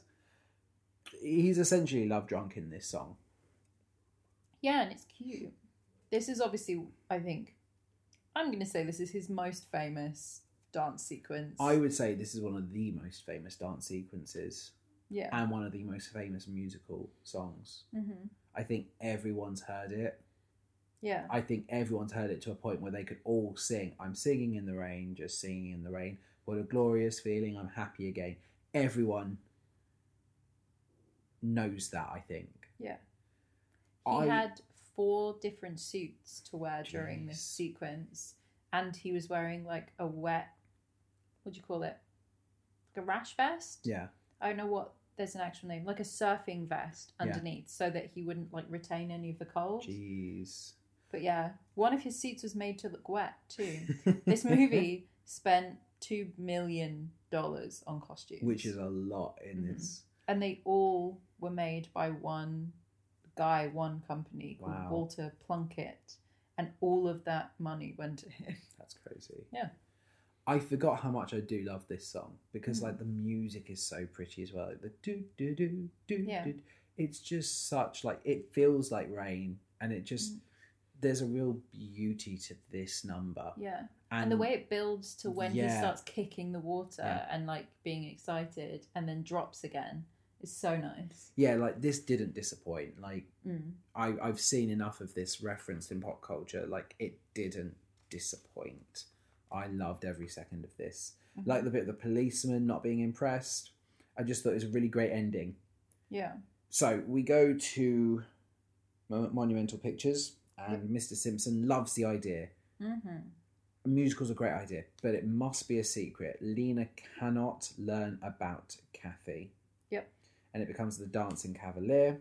Mhm. Cosmo does all the hard work, he's gonna write the whole musical. and Mr. Simpson says, "Remind me to give you a raise." Hey, Mr. Simpson, Yeah. give me a raise. I was hoping he'd say that. I was hoping he'd say that. So we show them recording Would You? Obviously, far better with Kathy. I like that we show the big song and dance of her, of Lena recording it, Mhm. and then we see like the I orchestra. love that they've obviously managed to convince Lena that they're just gonna put a megaphone in front of her and she'll just sing into that. Yeah, yeah, she's got no She's idea. got no equipment. which I think is brilliant. Yeah. So this isn't Debbie Reynolds singing. Is it not? No. This is Betty Noyles, who has like a really rich, deep singing voice, and this is what Okay. they wanted her to So, sound like. in a film about dubbing an actress with another actress, Only this song. they've dubbed the actress who's dubbing the other actress. Yeah. yeah. But this is also where we get to hear Gene Hagen's voice Yes. for the first Yeah.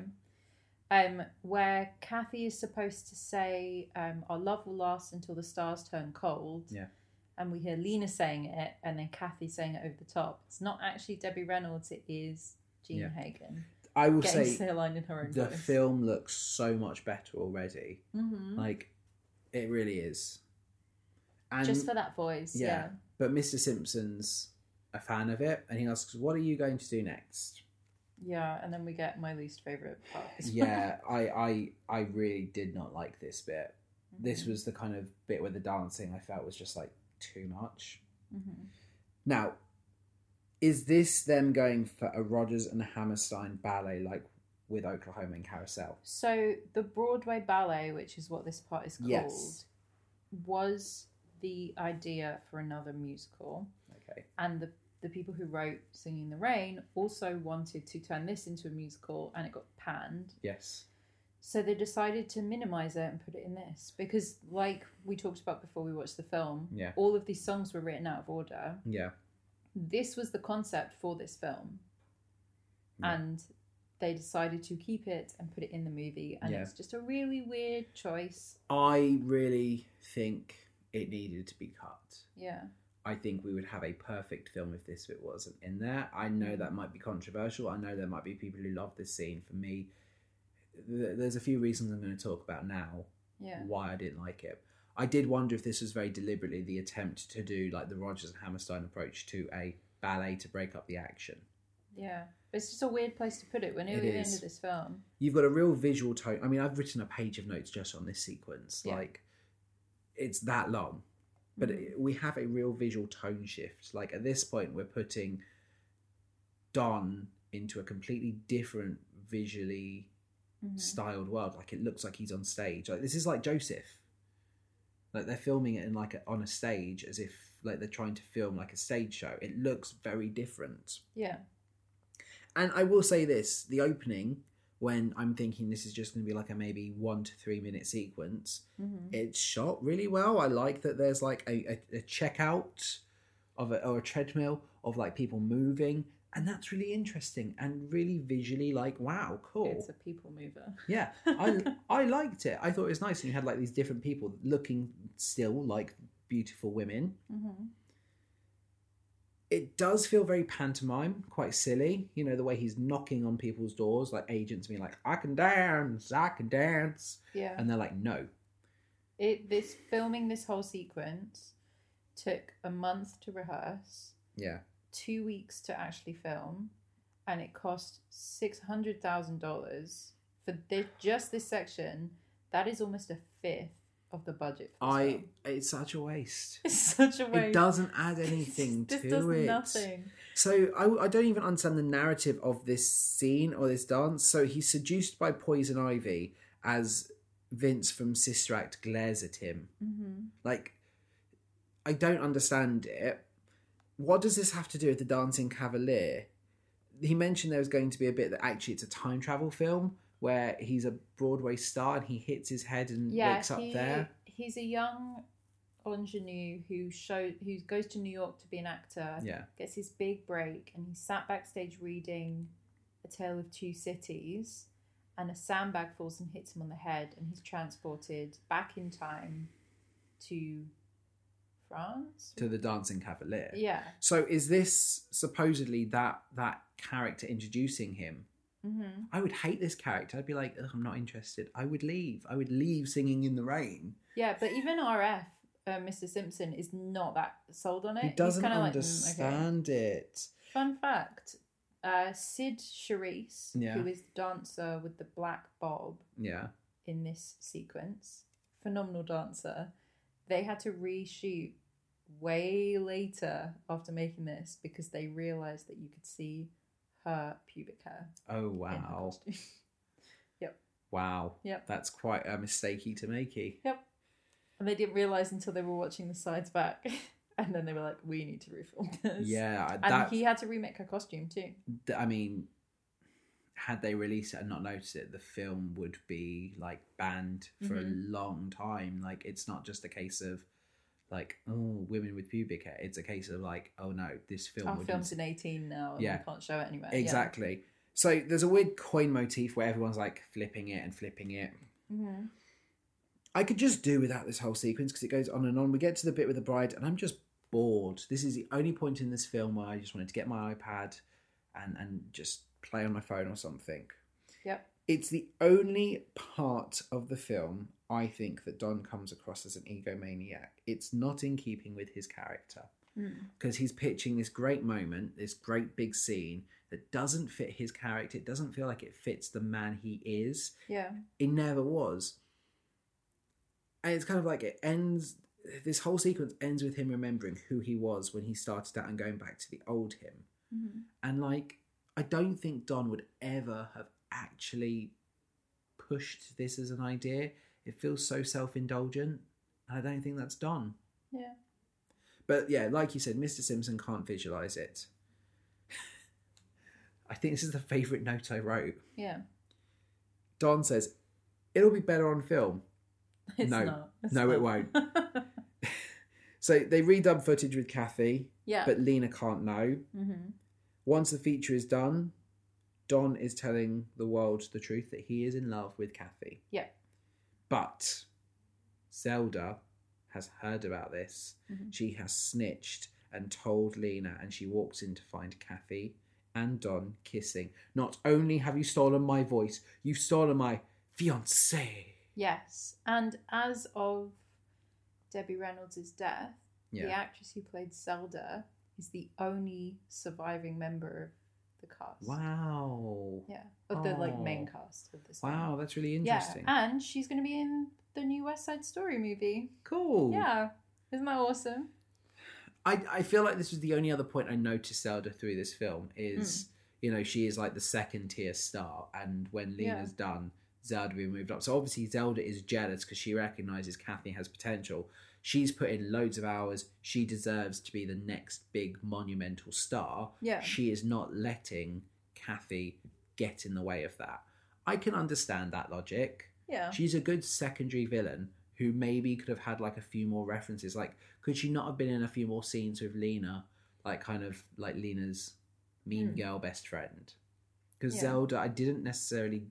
It took me a while to twig what they meant and what was going on. Hmm. Mm. I, I am pleased. The plan is for Kathy to get the credit, even if Lena is unhappy about it.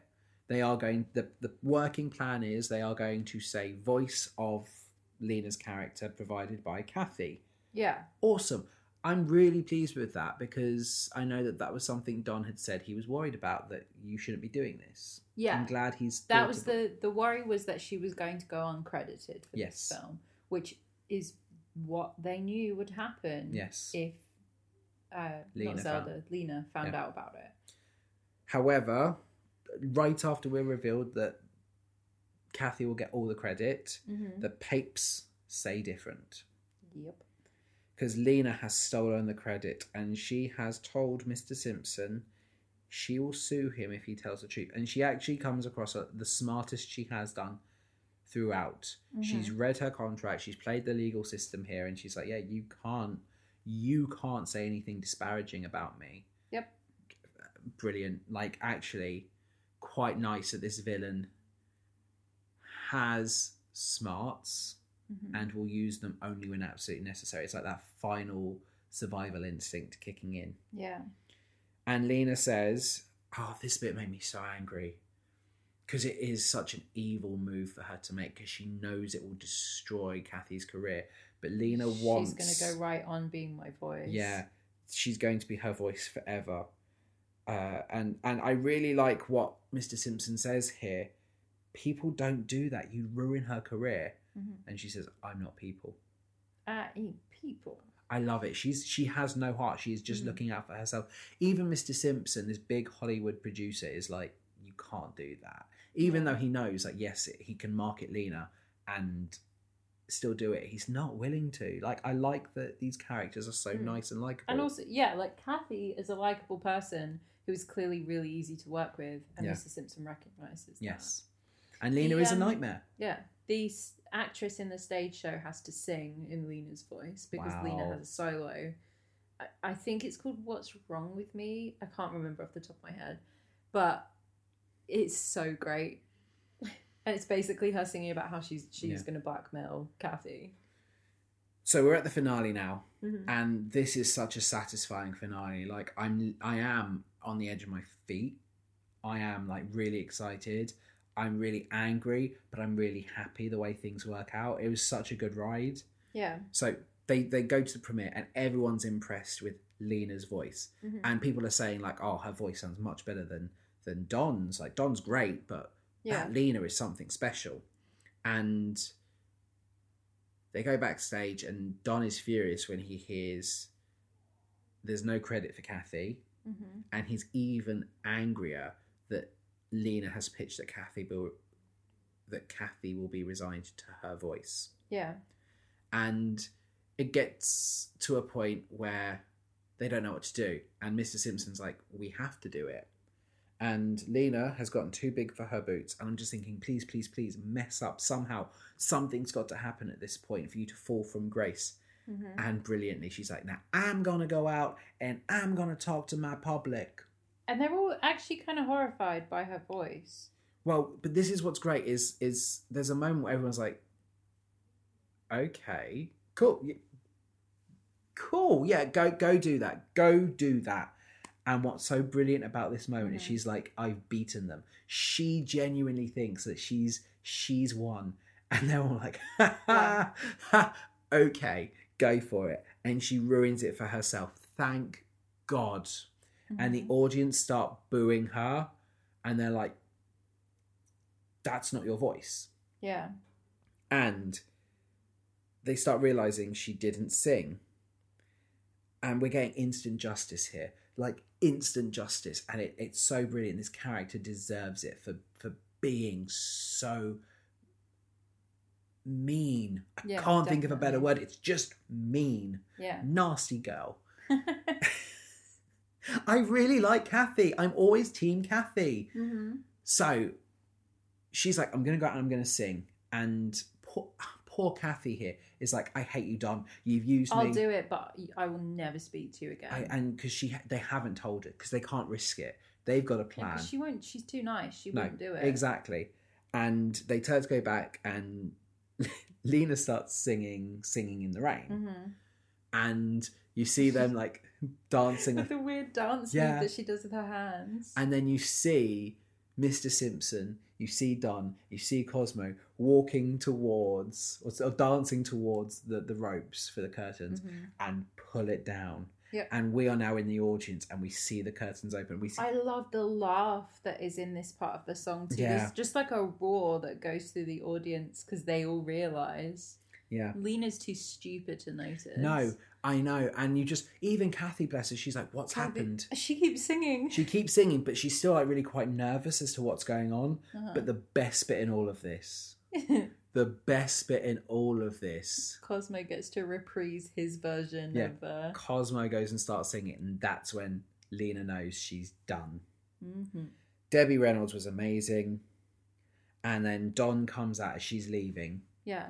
And Stop he- that girl, ladies and gentlemen. and he's like, "The voice you've heard all night, Mhm. the singing voice, the speaking voice. It's that beautiful woman there, Mhm. and she's a star, and she gets the credit she deserves." yeah, That's what I love about this. At the end of the day, Don isn't doing this to be like, let's make this the best film ever. He's doing it because it is the right thing to do because she deserves it. Yeah. Like the motivation here isn't for him to be the best actor. It's the motivation for this woman that he loves.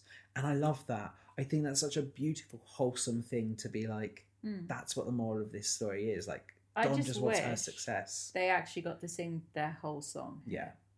Yeah. So we get a very small portion of "You Are My Lucky Star," yes. which should have been sung earlier in the film but was removed. It's just a Debbie Reynolds Mm. Yeah. song. She sings it. It's like her response to "You Were Meant for Me." Yeah. and it should have been around that same kind of time. And realistically, if you had both then, Yeah. like if it went, you were meant for me, and then you are my lucky star, I think it would feel like we didn't Yeah. need both of them. Yeah. So I understand why they took it out, but it's sad that we still get the reprise. Yeah. Um, because it's just a weird place to leave it. What I'll say though is that this felt like a really sweet and genuine moment. Like it didn't again. Mm. she has the one perfect tear she that just does. sits on her cheek. it didn't feel like Hollywood contrived magic moment. Yeah. It felt real. Like Mhm. there's there's a real charm to this film and to this moment. Like you feel like you've been on this ride with these characters, Yeah. and like especially because this happens over a course of a few months. This Mm. isn't like a one weekend thing. We've not seen them grow every step of the way. We've seen like montage moments of their growth. Yeah. I just love this. Like you really felt caught up at this moment. Very meta an ending with singing in the rain billboard. Yeah. So the film is called Singing in the Rain and it ends with them in a film called Singing in the Rain. Mm-hmm. So is Singing in the Rain a biopic of this? I don't know. But I thought it was quite a nice meta moment. Who knows? I I don't know why this film is called Singing in the Rain because I don't feel like it actually has much to do with like the actual plot. They've It's named just it the after I song, no, I- yeah. they've named it after I think what they knew was going to be their best song. I'm surprised it wasn't called like the Dancing Cavalier or something. I, I don't know. I just it doesn't feel like the title Singing in the No. Rain fits the show. No, the mo- the poster that's up there Yeah. isn't for the Dancing Cavalier. No, I know it's for Singing in the Rain. I'm talking about the actual film that we've just watched. I don't know why this show is called Singing in the Rain.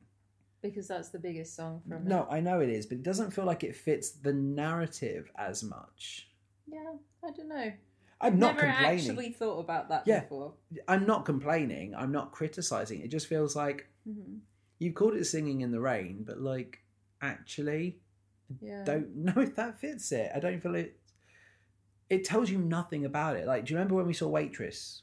And you were like, Oh what my do you God. know about Waitress? And you showed me the blurb, and you're like, you can read the blurb, Danny. It's fine because you won't get anything about this show. No, it was the best thing that's ever happened. Is I picked up a leaflet because we couldn't decide what to go and see, and we were stood at one of the little box offices in London trying to decide what musical to go and see. This is pre Danny knowing anything about me or musicals, and the waitress pamphlet literally was like, "How will this?"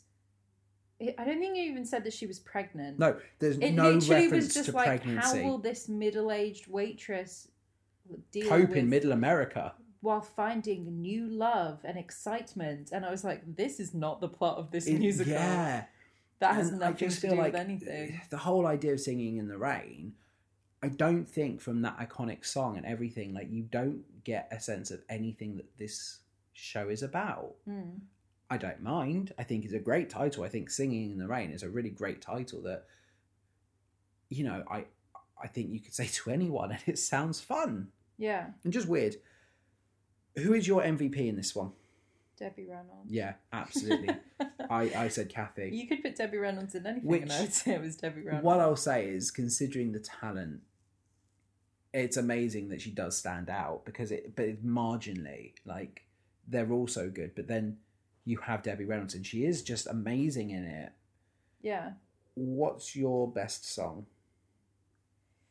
Um. So, I love Beautiful Girls. Yes, Just generally. yeah, That song's great. I don't. I think maybe it's because I just really vividly remember them doing it with the plane on the Yeah. stage. That was great, but that song's just so like wholesome. it has nothing to do with anything else in the entire show. I just really like it. But I think of the.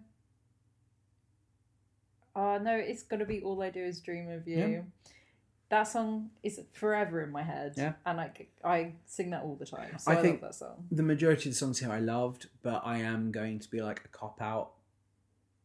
I I I just loved Make 'Em Laugh, and I just Mhm. loved Singing in the Rain. Like Yeah. the pair of them, like Good Morning's great as well, but Singing in the Rain is just a, a beautiful song. Like Yeah. everything and everything about this sequence was great. Like the attention to detail, the dance, Mm-hmm. I loved it. And Make 'Em Laugh again. Like the energy was just incredible. So Yeah. I've chosen two individual character songs there. I would only skip realistically Broadway Melody Ballet, and I wish Yeah. that wasn't part of this film. Mm-hmm. I'd be quite willing for it to be a shorter film as long as that was cut. I just don't think it does anything. Yeah, just have Mr. Simpson be like, "Is there anything else left to do?" And Gene Kelly's like, "Yep, there's one scene left," and then we go straight past it. Why? That's all we need is one scene left. You know, I assume you would want to play Kathy, but I think you'd also make a great Lena. I'd love to play Lena. Yeah. Who, who would you want to play? Probably Kathy because I Yeah. really like the idea of getting to do the "You Were Meant for Me" sequence. Mm-hmm. I love that song, and dancing to "All I Do Is Dream of You." That song's hilarious. But Yeah. I think playing Lena, especially in the stage show, which we haven't really talked about so much today. No, but maybe someday if we ever find like I'd a love good to version, take you to we'll- see it. yeah, like we, we will cover the stage show. and I will hundred percent make you sit in the splash zone. Yeah, But yeah, I think Lena must be really good fun to play. I It's the same way I feel about um, Mrs. Wormwood. Yes. In, the, in Matilda the musical, she must be great fun to play because she's just so horrible, Mm. and it's not even like she's nasty. It's just sometimes mean. playing the villain role is so much fun because you can just be like smarmy and Yeah. just nasty, and it's when you're it's- like a silly villain. yeah, Yeah. yeah Who would you want to play? Honestly, Cosmo, Yeah. I just think there's so much fun with his character, and especially like the fact he's always just like one step behind. Yeah. and arguably just as talented as Don, but maybe didn't have the courage to be like, I could do this. Well, he's obviously a musical genius too, Oh, yeah. and it was never going to be his thing to be an actor. Yeah. We got a lot of responses on Twitter when I said that we were watching Singing in the Rain Yeah. for people to talk about like their views. So at Emily underscore Rose two six two said Singing in the Rain is my all time favourite film, but I love old school musicals. Appreciate they're not everyone's cup of tea. I hope you enjoy. It's Murder Up North Mm-hmm. at Murder Up North said, I absolutely adore this film. It picks me up when I am feeling blue, and whenever it rains, I think of Gene Kelly dancing. Did you know he was really ill with the flu when they filmed that scene? Yeah, he had a temperature of 105. That's incredible. Yeah. He's crazy. No, I know, but geez, to do that and also to be getting yourself as wet and, and arguably not helping the situation. And you've just told me they had to repeat it a few times. Yeah. That's crazy. Every dance in this seems cursed. Hillary at Mellow Hale. This movie is a gem. One of those feel good shows that you can always come back to. It's very funny. The Make 'em Laugh song is hilarious, and you cannot go wrong with Gene Kelly, one of the best dancers to have ever lived. And it's Debbie Reynolds' first big film. You can't go wrong with that. Like, Yeah. there's so much great stuff here. So Debbie Debbie Reynolds was already kind of known in Hollywood anyway for Yeah. her previous films, but I think this was the film that made her big for an audience point of Yeah. view. Yeah, like this is this is what really sort of stepped up her game. Mhm. not just any book club. Best classic music of all time, in my opinion. Mhm. The Cornish Chronicles, one of the greatest movies about movies, one of the greatest movies, period. Make 'em Laugh is one for the ages. The Loser podcast, I personally love Singing in the Rain. I think it's great. I used to sit with my mum when I was a kid and watch it. I love that. Like a nice Yeah. nostalgic story. Like some of the films I love aren't great films, but I love them because I remember watching them with Mm. people and watching them with Yeah. my mum. And that's what I meant when I said this feels like a Christmas movie to me. Yeah. Literally nothing to do with Christmas. It's summer most of the time Yeah. in this film, but it feels like a Christmas movie because I remember watching this with my mum every Yeah. year. Yeah. Defining Disney podcast, one of my favourite movies of all time. Truly, Debbie Reynolds is a goddess. Lots of praise for Debbie Reynolds in this film. Yeah. And then I think one of my favourite ones is uh, Crime Divers Pod. I'm ashamed to admit I've never seen it. And as somebody who had never seen this film before, I can't recommend it enough. I gave it four and a half stars. Yeah. I think the only thing that stops it being a five star for me is is very simply the Broadway ballet mix. If that scene's shorter, I could deal with it. I just think it's too long, and it. th- th- by comparison, Mm. I saw Endgame five times at the cinema, That movie is too long. but I never once got bored. For me, that film, the first time I saw it, it did not feel like a three hour film. I was captivated, I was hooked. At no point did I check my watch or anything. By Mhm. comparison, this scene is too long, is not necessary, is weird filler. Had it been cut, had it been shortened, this would be a five star perfect film for me yeah. like again it's a real different comparison like i appreciate like i am a marvel fan anyway but the first time i saw endgame it flew by at no point did i feel like i've been sat in a cinema for three hours Yeah. at this point i started to like get uneasy and we're sat on our comfy sofas Mm. that's my comparison Yeah. how how did this do critically like you've not said to me anything about like reviews of this um or, or like awards did it do well yeah, critically, this film did really, really well. People love this movie. yeah It has 100% uh, Rotten Tomatoes rating, that's amazing which is amazing, and a 95% audience score, which, which I don't really know what that means. basically that to me i might be wrong and feel free to correct me if i'm wrong uh, internet the audience rating is it used to be and i don't know if you still can but on rotten tomatoes you would submit scores and it's like the the average score oh, I see. so what that's basically saying is like most people have given it like you know nine and a half out of ten or four and a half stars probably lost five percent from the audience because of the broadway ballet mashup Yeah. did this win anything at the oscars Uh, Donald O'Connor won a Glo- Golden Globe. yep Jean Hagen was nominated for an Academy Award for Best Supporting Actress, Excellent. and it was nominated for Best Music Score. cool. That's kind of it. That's kind of it. That's a Yeah. shame. It is a shame, but however, in hindsight of this movie, it's been on the best 10 films of all time list Yeah. multiple times. It's been recognized by, by the um, American Film Institute. It's on like 100 years of movies, it was number 10. 100 years of best laughter moments, it was number 16. 100 years of like love stories. Yeah. Again, number 16.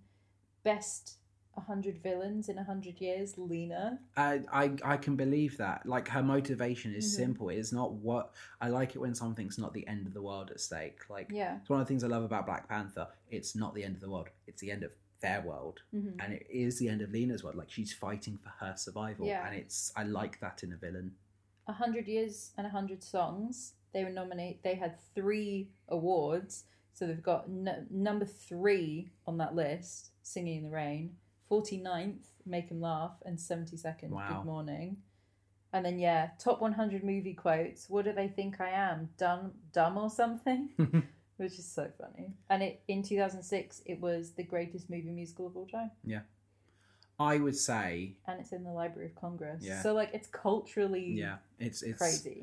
I would say this is a film that endures. hmm I would also say to anyone who ever thought about remaking this, don't. Yeah. there's you no one no one has any place going near this as a remake hmm it just it's it's it's a perfect film bar one unfortunate sequence but even then like i don't think i can i can i can say this isn't a perfect film i think everything about it is so incredible Yeah. no one should ever even attempt to remake it it should only live on in in the stage show hmm I I absolutely adored this. I thought it was Aw. great. Next week, we are kicking off our countdown to Christmas. Yeah, we are. So over on buymeacoffee.com forward slash it's a musical pod. You Mhm. can donate to us and you can buy us a coffee. Friend of the podcast, number one boy, Jared Good Yep. reached out to us following a very generous donation of three coffees and Yes, said indeed. he was desperate for us to cover Anna and the Apocalypse. hmm He said he couldn't wait to hear us discuss this film and he just felt it was something we were going to love. Mhm. Halloween had passed. We always had the plan to do Jekyll and Hyde. And then because we got tickets to last five years to cover that, Yeah. and we then knew that we were going to do stage fright. We've been talking about that since the day we started this podcast. So we, Mhm. we kind of let that one slip. However, the second he said it was a Christmas horror musical, Yep. we knew we had to cover it. So, hmm Jared Good, next week is for you. We Yes. are covering Anna and the Apocalypse. hmm Have you ever seen this one? No, but the tagline for it is Shaun of the Dead meets La La Land. I can't wait. This is going to be amazing. So, if there's anything you'd really like to see us cover, you can head over to buymeacoffee.com for us. It's a musical pod Mhm. and reach out to us. Let us know if there's something you really like us to cover. And hopefully, come 2021, when we have a clean slate again, Mhm. we will get to it. I think people have been saying they love to see us talk about Chitty Chitty Bang Bang, and that's Yeah. certainly a priority. For me, that feels like that's a Christmas film, but not because it's Christmas, because it is you There's sit such a and you Van watch it. Dyke in it. Well, I was gonna say you sit and you watch it with the family, like it's that kind of dark night, Yeah. rainy weekends. Let's put Chitty on. Mm. So let us know if there's anything you would like us to cover. Yeah. Now, this episode is launching on the 23rd of November. Yep. I do just want to say a, a very, very important shout out that this week is going to be the streaming date of the last five years from the Southwark Playhouse. hmm I know that we're going to be rewatching it Yep. because we loved it. It was magical. If you've listened to our podcast covering the last five years and you haven't seen it, I would urge you to get a stream and watch it hmm because it's just a tremendous adaptation of a beautiful, beautiful play. So this week especially, make sure you you check out the last five years from the Southwark Playhouse. Yeah. I I loved it. And if you haven't listened to our podcast covering it yet, get the stream, watch it, listen to us talk about it. We've got some really nice feedback about that episode. A lot of people reaching out and saying they loved our, our show covering it because they loved that show and they agreed with a lot of what we said. And Yeah. that was really nice. So thank you if you're somebody listening now who reached out and and shared that positivity with us after our last five years. Yeah. We've got a good December ahead of us as I'm well. really excited. I'm looking forward to watching Anna and the Apocalypse, even though no- I know nothing about it. Yeah, it's always fun. It's very rare. I don't think we've done much where you don't know about it. I think the only other one was Pride and Prejudice, the musical. That was great. And yeah, we loved that. So Yes, join us next week for Anna and the Apocalypse. Mhm. As always, you can find us on Apple Podcasts, on Spotify, on Google Podcasts, on Amazon Podcasts, on Stitcher, and on our original hosts Podbean. Make sure you subscribe so you get notified when we drop a new episode. And if you are feeling really, really generous as we go into the Christmas season, make Christmas come for us a little bit early. Leave us a review. Let us know what you like about this show. And as always, spread the good word of It's a Musical podcast. You can reach out to us on Twitter and Instagram at It's a Musical Pod. And you can also follow Drew's artwork, as always, on Twitter at Icarus underscore Illo, Yep. on Instagram at Icarus Illustration, and on TikTok. Yes. How? What, what's the TikTok account? My TikTok account's the same as Icarus Illustration. Excellent. So you can. And What I love about your TikTok is we don't just get the final picture, which we always post on Twitter and Instagram anyway. You can see the process that you've taken to draw it. Yeah, I put my video process up. And I love that. I just think it's so exciting to see like start to end, like conception to to realization. So, you know, if you enjoy our show and if you enjoy our awesome artwork like I do, make sure to check out Drew's art accounts. Yeah. But until next week, where it might just be the end of the world, Have a magical musical Monday. see you next week. Same bat place, same bat channel.